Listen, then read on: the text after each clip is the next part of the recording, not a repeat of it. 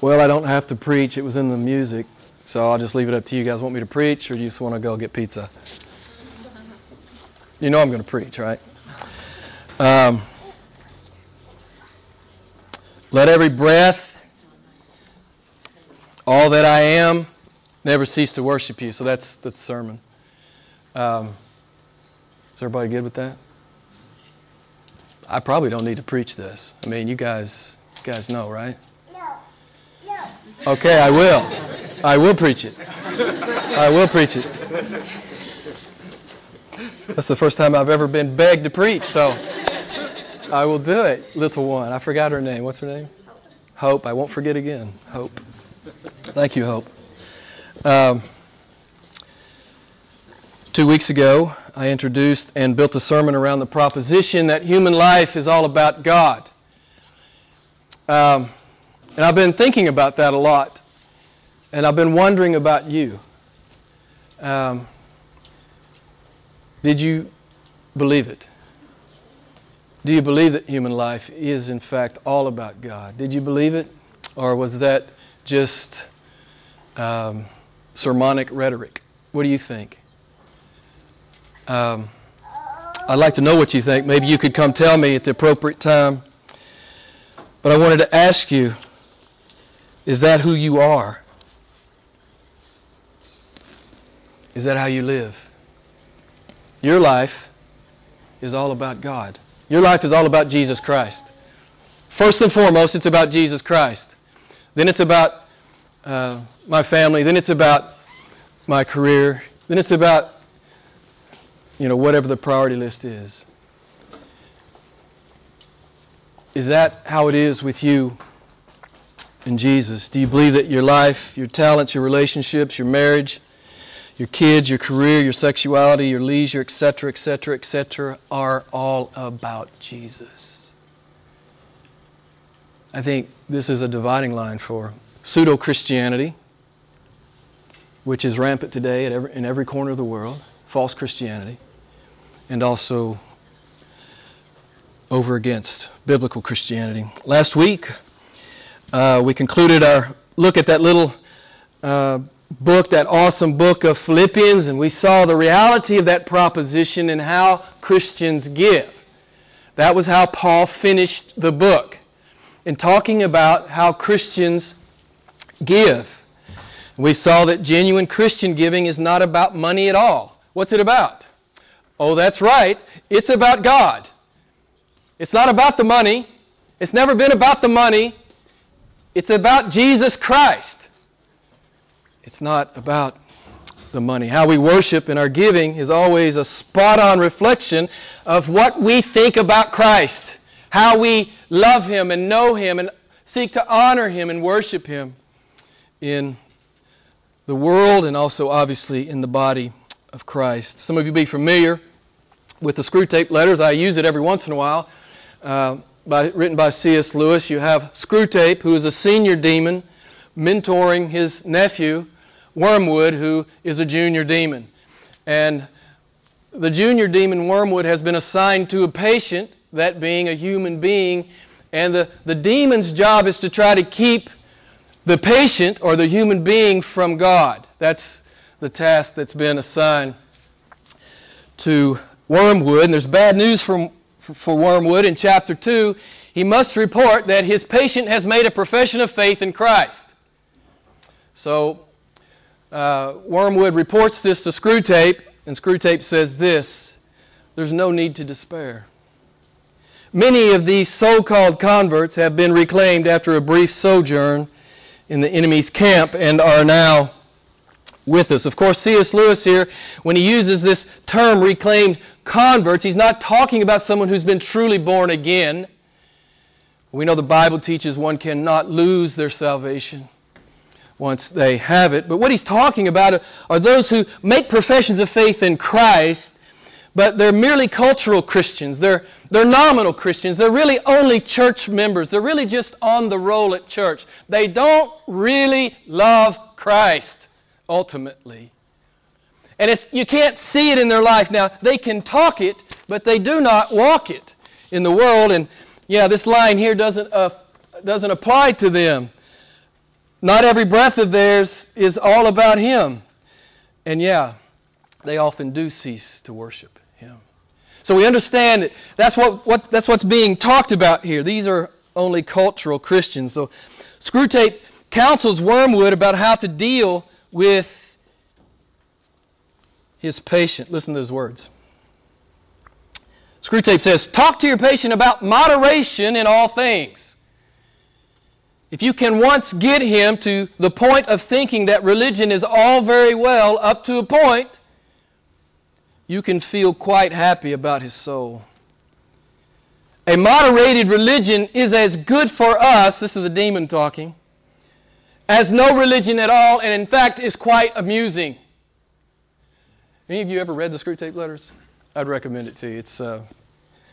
It's a great satire.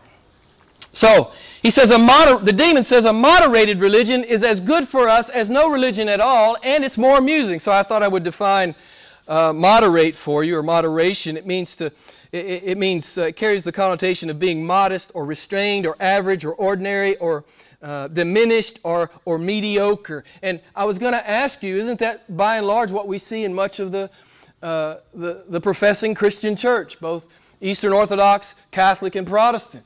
Isn't that what we see? This superficiality, this nominalism. I was thinking about some other terms. I thought of the term, conditional. Conditional commitment to Christ. If the conditions aren't too difficult. And of course we think about this missionary couple I just mentioned to you in Iraq. Their faith's not conditional. I thought about the word qualified. I'll follow Jesus, but not that far. A qualified commitment to Christ. I thought about a provisional or contingent commitment to Christ. I will follow Jesus. I'll be in His church. I will obey His word. I will keep His commands if it fits into my schedule, right? If it doesn't constrict my lifestyle or my leisure, if it doesn't get in the way of my hobbies, if it doesn't get in the way of work or in the pursuit of my career, if it doesn't inconvenience me or cost me anything, I will love Jesus. I will profess Jesus. It's a Christianity, again, that's epidemic in the modern world. It ventures nothing, it forgoes nothing, it risks nothing, and it sacrifices nothing. I like how the English theologian John Stott talks about this. He says, it's being involved enough to be respectable, but not enough to be uncomfortable. Moderated Christianity. The demons love it. I think C.S. Lewis is right on target here. The demons love a moderated Christianity. You're not going to have any impact in the world with that. I was talking with Karen about these things. It's been on my mind ever since we got into Philippians chapter 3. And you see how Paul simply sold out. He's just sold out. He says, I press on. I press on. I'm pressing on. He just keeps saying it, right? And I thought, wow, what a great testimony. What a great testimony. So I was talking to Karen about this a couple of weeks ago. And the perfect word for this nominalism kind of crystallized in my mind, at least it's perfect to me, what I want to try to say about it. It's like a disposable Christianity. It's disposable. As long as nothing else interests me more, I will profess Jesus. I'll show up at church. I'll do the word. But if there's any cost involved, any inconvenience involved, any hard decisions to be made, it's disposable. I've told you many times, I've been in ministry for 29 years now, and I've seen this many, many times. Of course, the word that the Lord Jesus uses is, you guys already know, you're probably thinking about it. It's lukewarm. That's the biblical word for what I'm talking about. And what does Jesus say in Revelation 3 about the lukewarm? What does He say? He says, I'm not interested. If you're lukewarm, I'm not interested. I've often said to you that a lukewarm Christian can't stay up with a white-hot God. you know, a lukewarm Christian simply can't stay up with him. And Jesus says, I'm not interested. I'll spit you out of my mouth. It made me think of that, this old poem written by, I think he's an old preacher. His name's Wilbur Reese, a 20th century preacher. He said it like this. He said, just an excerpt from his poem. It says, I would like to have $3 worth of God. Now, have any of you ever heard this poem? I would like to have $3 worth of God. I don't want too much. I don't want my life to be turned upside down. I don't want to be changed. I don't want to be born again. I just want a little bit of God in a paper sack. This is what the poem says. He says, not enough to explode my soul or disturb my sleep. I want ecstasy, not transformation. I want the warmth of the womb, not the new birth. I want a pound of the eternal in a paper sack. I want $3 worth of God. This is epidemic, again, beloved, in the modern church. At least that's been my experience. I don't know where you're from and what you have experienced. It's that utilitarian view of God that we've been talking about in young adult Bible study. Do you know what I mean, utilitarian view of God? It's like, how can I rub God just the right way to get what I want? I use God. I'm not really here to honor, worship, love, adore, treasure God. I'm here to use God. How can I use God? How can I get God to work for me? How can I get God to jump through a hoop for me? How can I get God to bless me the way I want to be blessed? You know, this again, it's much of this false prosperity gospel that we hear in the world. I'll hang around, you know, people that hang around Christianity, they profess to be Christians, they attend church semi-regularly, they even serve the body on occasion, if it's not too inconvenient, but it's really only $3 worth of God. Let me just ask you, am I wrong? Am I wrong about this? Am I wrong to say that if we read our Bibles with only average comprehension skills, this is a false view of Christianity? It is a false view, this disposable Christianity, this lukewarm, I'll use the biblical word, this lukewarm Christianity. It's an alien view as compared to what we see in Scripture. Am I wrong that a moderated Christianity is no Christianity at all? It's just dressed-up religion. And again, we know how God feels about religion. He says, you honor me with your lips, but your heart is far from me. God hates it. He says, depart from me. I'll not receive it. Go read the book of Amos. I'll not receive your worship, he says. There's no heart in it. Moderated Christianity. Am I wrong to say that Christ, His church, His word, His commandments are not a matter of convenience for the true believer, but they are a matter of consuming passion and priority? This is biblical Christianity, beloved. It's what we saw in the Apostle Paul's letter to the Philippians. And it's what we see tonight in the text. In 1 Corinthians chapter 9, Jesus never said, come with me if it's convenient and easy. He never said that. He said, follow me, period. There are no qualifications to it. He says, follow me. He just simply says, follow me. The question for you and the question for me is, will I really follow this great God, or do I just want to play religion with Him? That's really the issue. It's always the issue. It's always the issue, beloved. I'll just read Matthew 10:37-39. You'll recognize the text.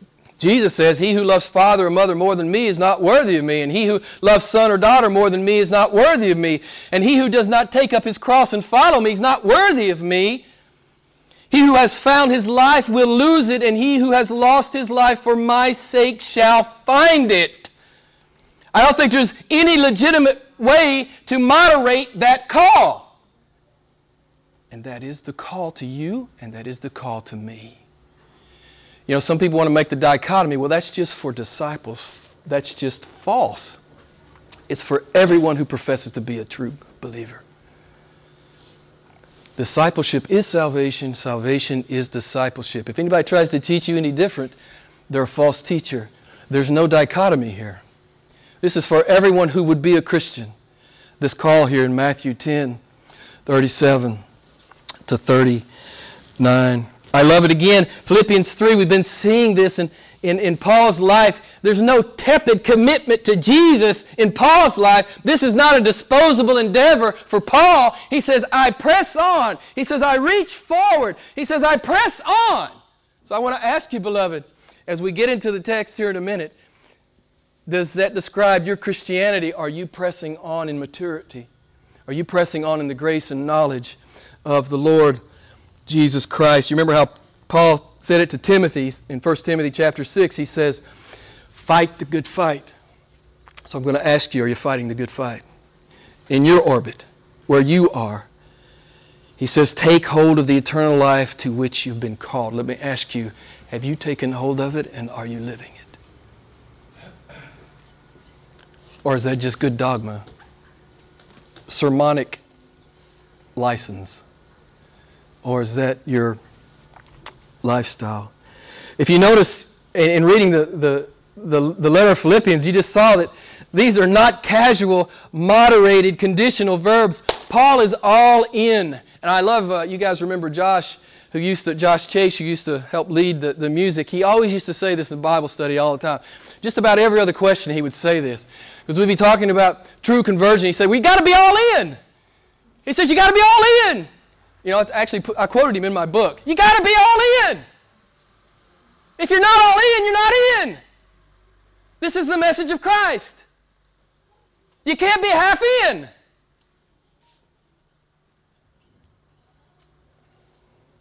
This is what it means to be a Christian. This is what it means. It's what biblical Christianity's always looked like.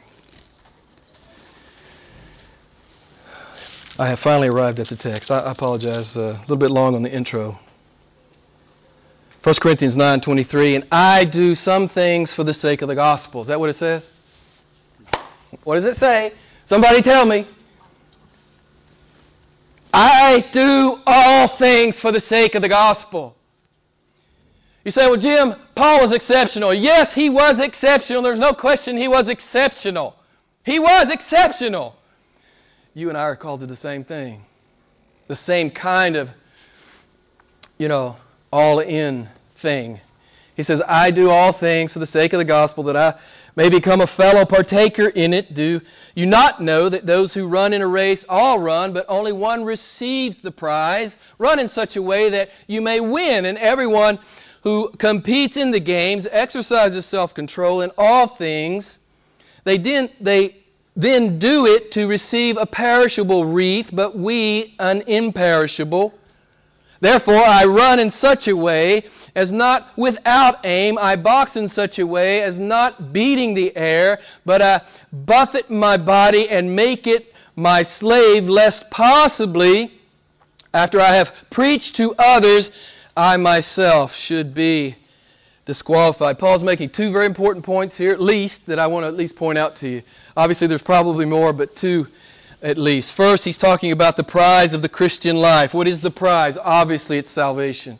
The prize of the Christian life, it is salvation. Secondly, he's talking about how we live this Christian life. He's talking about a life of discipleship.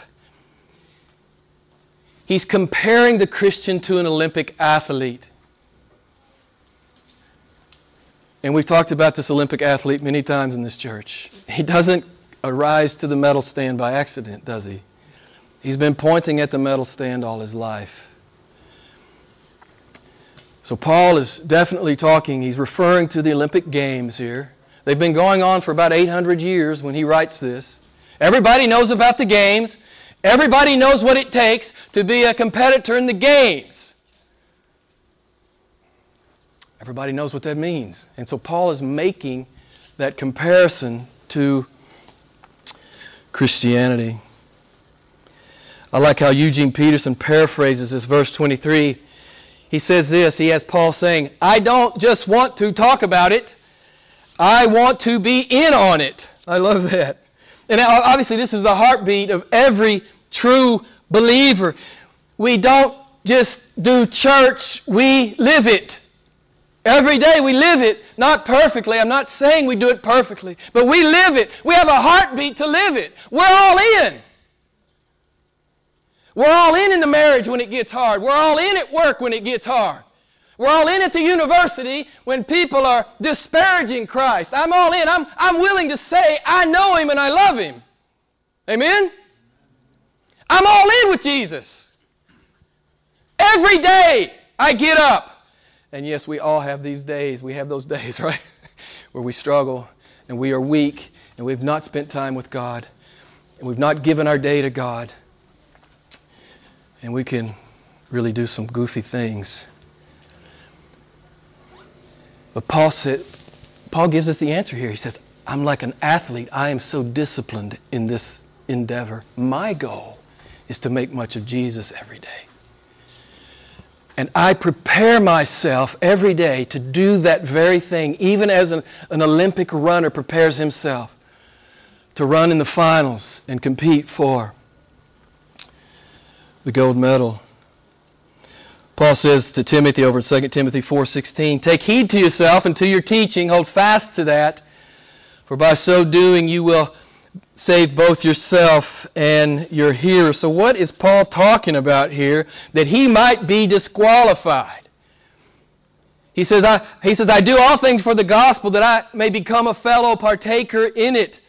Is he saying here that he could lose his salvation? Is he saying that to Timothy, that if you don't do enough ministry, you know, if you don't do all things for the sake of the gospel, that you might lose your salvation? Is that what's being said here? Of course that's not what's being said here. The Bible does not teach this, that a true Christian can ever lose their salvation. The Bible simply does not teach this. And if you've heard that taught, it is a false teaching. But I'll go back to what I said earlier. Paul is saying discipleship is salvation and salvation is discipleship. There is no biblical distinction. Paul says, my joyful obedience to Jesus, my doing all things for the sake of the gospel, it's not a prerequisite to salvation, it's evidence of it. Do you understand? It's not a prerequisite to salvation, it's an evidence of salvation. It's James chapter 2. That famous verse that theologians can't figure out for some reason. Some theologians, right? I always love to talk about James chapter 2 because a 6-year-old could preach that text. But theologians have butchered it and butchered it and butchered it. Without faith, what does it say? What does James 2 say? Without works, your faith is what? He says three things there in that. He says, your faith is useless. He says, it's dead. And he also says, it's demonic.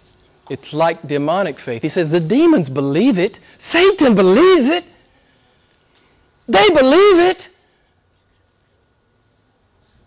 They just don't live it. The same question is for you and me. Yeah, we believe it. The question is, do you live it? It's what Paul's saying. He says, if I don't live it, it's not real. It's a sham. It's a charade if I don't live it. We've talked about this so many times. Just go read 1 John. You know, if it's real on the inside, it'll spill out into the life. It's just how it works in Christianity. It's just how it works. Paul says, if I don't really live it, I've never been a partaker of it. God says faith without works is useless, dead. It's comparable to that of the demons. Paul is not saying we have to work to earn our salvation. He's saying how we live reveals the authenticity of it. How do you know if it's an apple tree? How do you know if it's a pear tree? How do you tell the difference? Or an orange or a lemon tree? How do you tell the difference? By the what? What does Jesus say? By the fruit. It's always by the fruit. You can tell by the fruit. What do you see in your life? You can always tell by the fruit.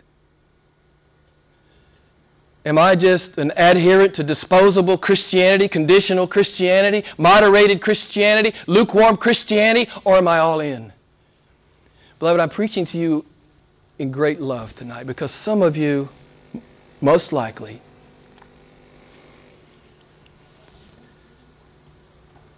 have never made the decision to be all in. You've never really decided to be all in. It's just conditional. It's just if it's convenient. It's really all disposable if something better comes up. Or something better comes along the way. So I am doing what a good preacher should do. I'm not saying I'm a good preacher. But I am warning you tonight. If you are not all in, you have work to do with Christ.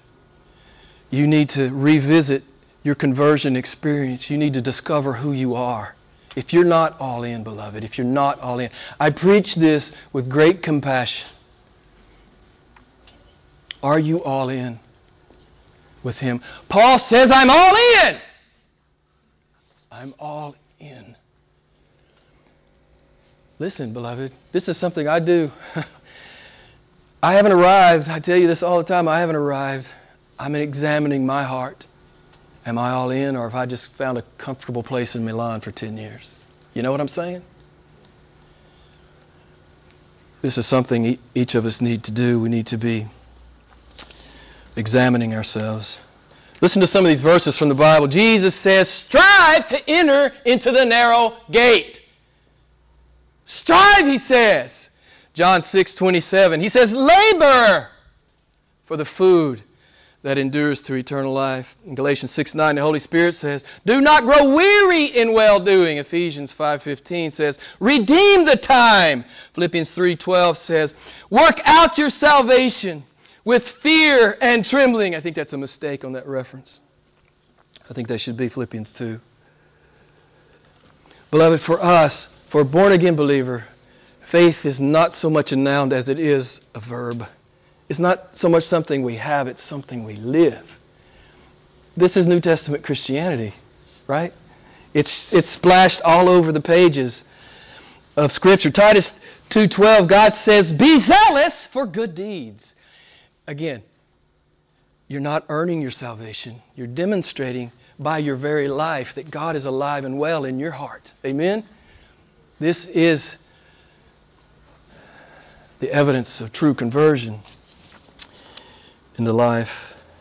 There's always this aspect of striving. Let me just quote John Piper, one of my favorite preachers over in the States. He's a famous preacher in the States. Let me just quote him on this. Maybe it'll help.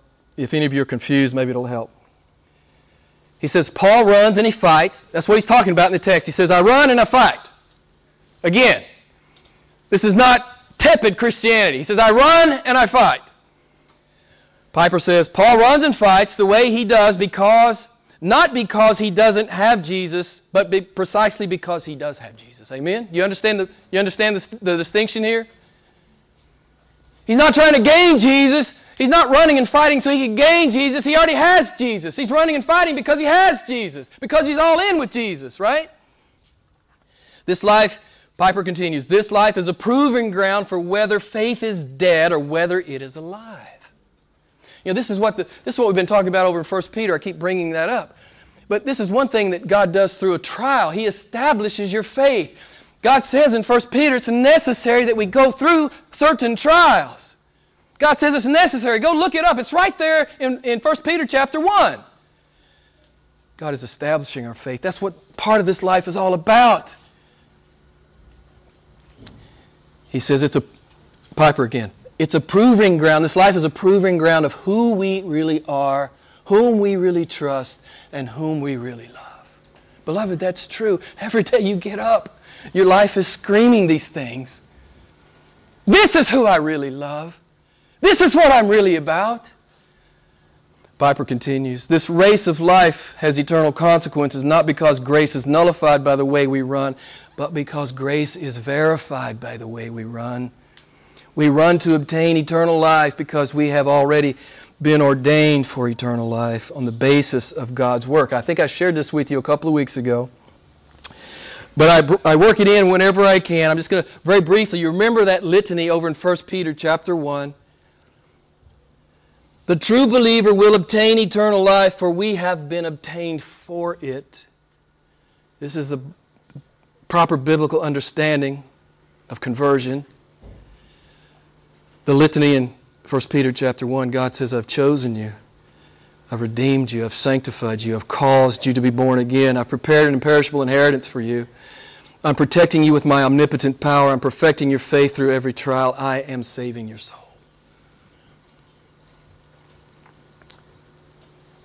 Paul says, I am obtaining that for which I have been obtained. Do you understand? Not only are you saved, you are being saved, and you will be saved. This is how theologians talk. Because there is a past component, a present component, and a future component. It's very accurate to talk this way. So the born-again Christian is obtaining what he has been obtained for. This is what Paul's talking about. He says, I'm going to obtain what I've been obtained for. And I'm all in. He says, I'm all in. And you guys know Philippians 3:12 through 14. We talked about it some weeks ago. Let me just read it to you. You hear the very same thread in it as you hear here. And this is why I'm in this text tonight. Paul writes, not that I have already laid hold of it, or I become perfect, but I press on in order that I may lay hold of that for which I have been laid hold of. Amen? Do you understand? He says, brethren, I do not regard myself as having laid hold of it yet. He's a work in progress. He's a pilgrim progressing. We made much of that. But one thing I do, forgetting what lies behind and reaching forward to what lies ahead, I press on toward the goal of the prize of the upward call of God in Christ Jesus. You may remember at the end of Paul's life, he wrote to Timothy, 2 Timothy 4:7. He says, I fought the good fight, I finished the course, I kept the faith. He has obtained what he was obtained for. So let me ask you, if you look at the last 12 months of your life, does it say, I'm all in? Can you see it? Can you see it? Would a disinterested third party watching your life say, yeah, they're all in. He's all in. I can see it. He's all in with Jesus. Beloved, at the end of the day, that's what matters. John Piper, I was reading his notes on this, and he says, this life is serious. I know we like to... I like Happy Church too, man. I love Happy Church, right? But you know, there's some serious stuff in the Bible, some serious stuff in the gospel. This life is serious. It's serious how you live, beloved. It's serious. But what I want to say to you for the true Christian, it's secure. Because you can't lose it. Praise God. We can't lose it. We can't lose it because He holds us. And you guys know there's a dangerous fallacy in the church at large, in the world. It says, you know, I pray this prayer, I parrot a prayer properly, I do an ordinance, I join a church, and I attend church semi-regularly. And those are my bona fides that, you know, substantiates my Christianity. That shows that my Christianity is genuine. My Christianity is authentic. I don't think I have to tell you that's biblically unrecognizable. Christianity that's just at that level, it's biblically unrecognizable. It's a dangerous fallacy, dangerous heresy that's in the world at large. Verse 24, Paul says, I run in such a way that I may win. How many times have I said it to you? Christianity is not a spectator sport. It's not. It's not. That's not what it is. It's not a spectator sport. In fact, spectator Christianity is, as I said earlier, it's biblically unrecognizable. There's that beautiful exhortation in Hebrews chapter 12, verses 1 and 2, where God He's defined, in Hebrews 11, He defines faith, and then He illustrates it, and then in chapter 12, verse 1 and 2 of Hebrews, God says this, lay aside every encumbrance and the sin that so easily entangles you, and run with endurance the race set before you, fixing your eyes on Jesus, the author and perfecter of faith. God shows you what faith looks like in Hebrews 11. Then He says, that's how I want you to live. So I'm just beating that drum tonight, right? I'm beating that drum. I'm asking you, look at your life. Look at your life. Look at your life. Are you all in with Jesus, or are you playing religion with Him? Beloved, I couldn't love you any more than to stand before you on occasion and challenge you like this. This is what a pastor is supposed to do. I'm not supposed to just tickle your ears every time you walk in here. In fact, if that's my priority, I should just go sell used cars. Nothing wrong with selling used cars. But I shouldn't be doing this if I don't have enough guts and I don't have enough love for you to say, are you real with Jesus? Are you all in with Jesus? Are you playing religion with Him? Beloved, it's way too serious. And I love you enough to say this to you. I love how Oswald Chambers, he's one of those Brits. Do we have any Brits here tonight? I can't remember. Do we have a Brit? Any English here tonight? Joe. You know who Oswald Chambers is, maybe? Okay. One of your countrymen. I love what he says about this. He says, "May God not find the wine in us, but may He find us full of spiritual pluck." Don't you love that word? Spiritual pluck. And athleticism, ready to face anything He brings. Someone tell me what pluck means. What does pluck mean in this context? Joe. No pressure, man. Don't worry about it. Courage. Pluck is courage. If I looked at your life for the last 12 months, would I be able to note there, this is one courageous Christian. Spiritual pluck. You know what? I entitled my sermon, Plucky Christians. Plucky Christians. I love that. I love that word, man. I'm going to adopt that word. I'm definitely putting it in my lexicon. It means to have guts and courage and resolve and backbone and fortitude and heart and spirit and spunk. No wine, just pluck. I'm all in with Jesus.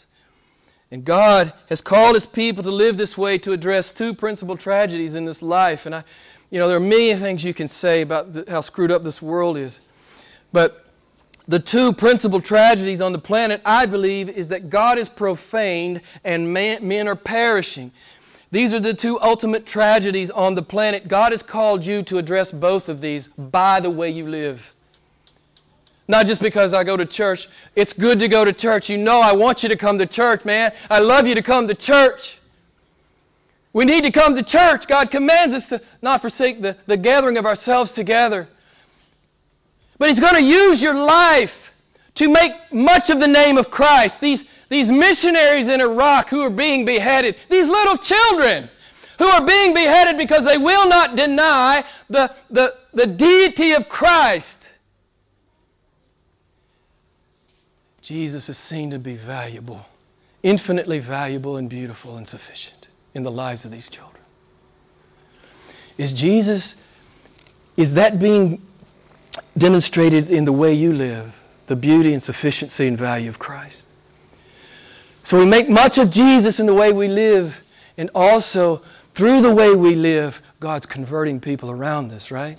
Our spouses, our children, our co-workers, because they see Jesus as real in us. Amen?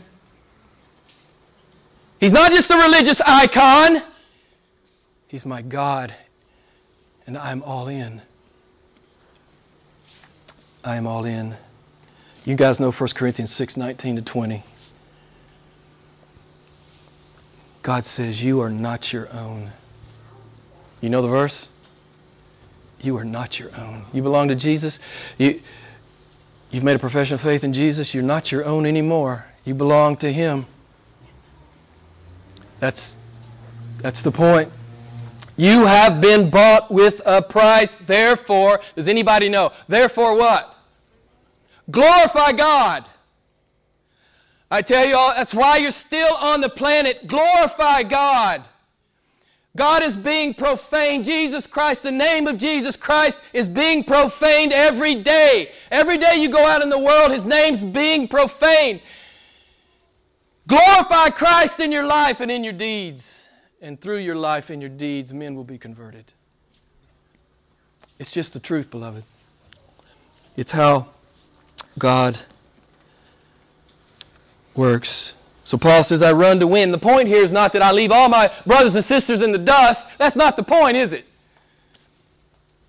In fact, as Christians, we know in the body, that's why this is so important, this body is so important of internationals. We come together and we seek to love and serve one another, amen, and strengthen one another, encourage one another, be there for one another. So it's not just, I'm going to sprint in such a way that I leave all my brothers and sisters in the dust. That's not what he's saying, but he's saying run in a way that winners run. That's what he's saying.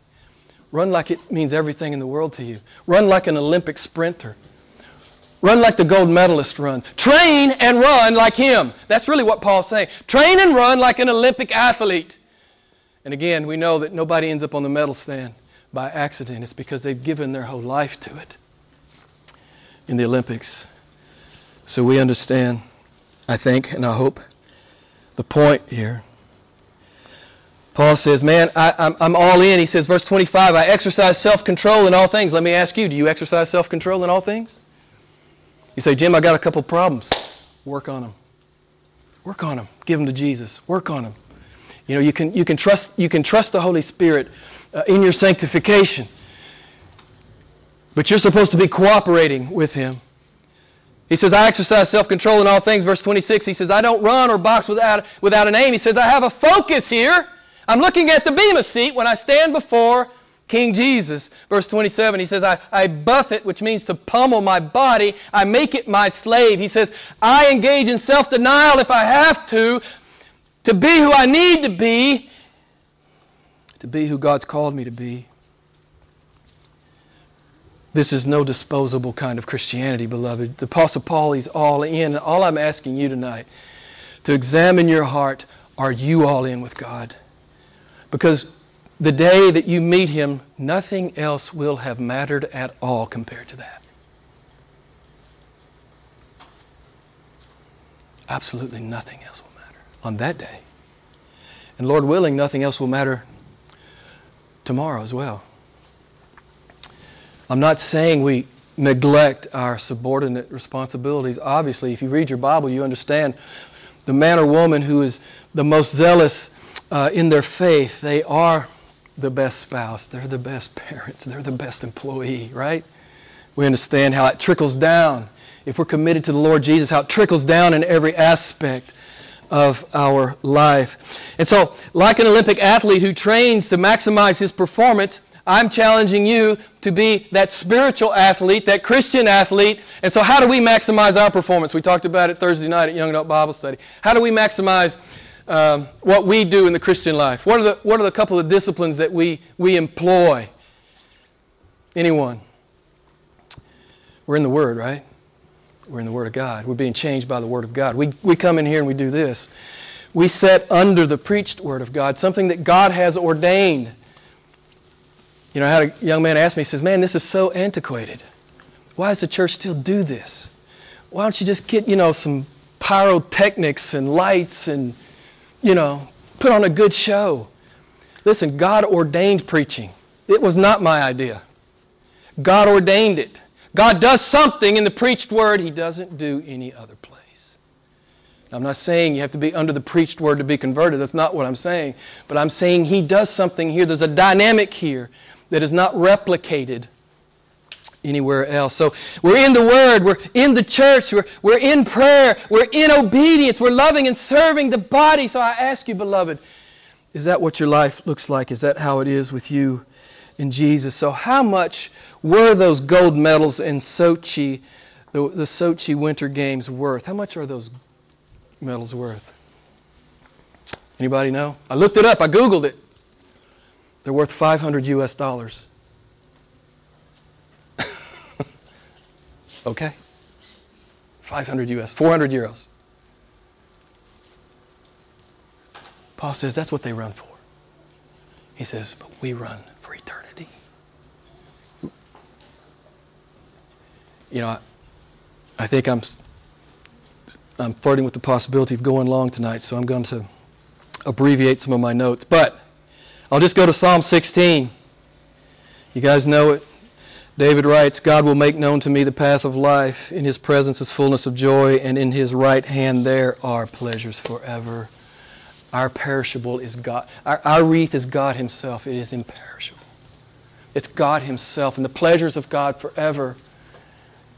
How can we not be all in? If we're not all in, we just don't understand it, and we just don't believe it, really, beloved, at the end of the day. Verse 27, I want to make sure we understand this. Paul says, when he talks about being disqualified here, what's he talking about? What is he talking about? Again, I want to restate this. Can a genuine Christian be disqualified from eternal life in heaven? No, the answer is always no. In the Bible, the answer is no. If you are born again, you can never be unborn again. Jesus says, I'll never lose one of them that the Father has given to me. So don't listen to any false teacher. That is false. Paul is accentuating here the point he's been making through the text. And over in 1 Corinthians 10:12, Paul says this, let him who thinks he stands take heed lest he fall. Paul says the genuine Christian is never lackadaisical about his walk with the Lord. He's never careless and apathetic and half-hearted and lazy. He presses on. He's laying hold. He's reaching forward. He's running. He's fighting. He's in the game. He's fighting the good fight. He's zealous. He's striving. This is what true conversion looks like. John Piper again, just for clarity. This race of life has eternal consequences, not because grace is nullified by the way we run, but because grace is verified by the way we run. That 1 Corinthians 10:12 passage, Eugene Peterson paraphrases it beautifully. He says, I'm going to forget about self-confidence. It's useless. I'm going to cultivate God confidence. How do we cultivate God confidence? We do the things that I just reiterated. We're in the Word. We're on our knees. We're in the church. We're loving the body. We're serving the body. We're sharing the gospel with the lost in the world. It's who we are. It's what we do. You guys know 2 Corinthians. This is how I'm going to close. This word disqualified here at the end of verse 27, 1 Corinthians 9. It's the same word Paul uses over in 2 Corinthians 13:5. He says, examine yourselves as to whether you are in the faith. And this is my loving exhortation to every one of you in here. Examine yourselves to see whether you are in the faith. Test yourselves. Do you not know yourselves that Jesus Christ is in you? Unless indeed you are disqualified. And the only way we're ever disqualified is if we've just simply left off our obedience. Again, I want you to make sure you understand. He's not talking about losing anything. He's just talking about manifesting the reality of his conversion. So, I lovingly close with this message or this exhortation. Examine your life.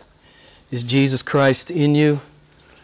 If He is, you will not be living a moderated, conditional, disposable kind of Christianity. You will be all in.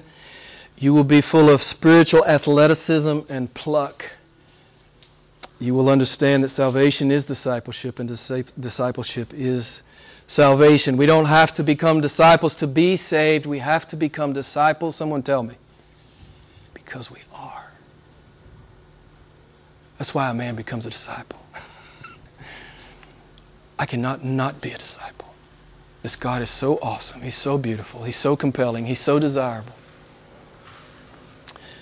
So will you be an all-in disciple? Let me just close with this. We don't run to be saved. We run because we are. So I exhort you. I exhort you. Let's pray. Lord, we thank you for this text, for its honesty. We thank you for bringing each of us face to face with the authenticity of our profession of faith. Your word tells us, examine ourselves. Examine ourselves. So, Lord, I pray that based on the text we've read tonight, if we're not all in, if we can honestly say we're not all in, Lord, I do pray that we would examine ourselves. I do pray that we would do spiritual business with you. I pray that every day from this point forward, we will be all in. We will be addressing those two tragedies in this life, that you are profaned and that men are perishing. Father, use us to address those two tragedies. Use us, Lord, that you may be honored and glorified in our life, and that you may convert those around us through our life. We love you, great God. Forgive us of our sin, for we are all guilty. Forgive us of sometimes being lukewarm.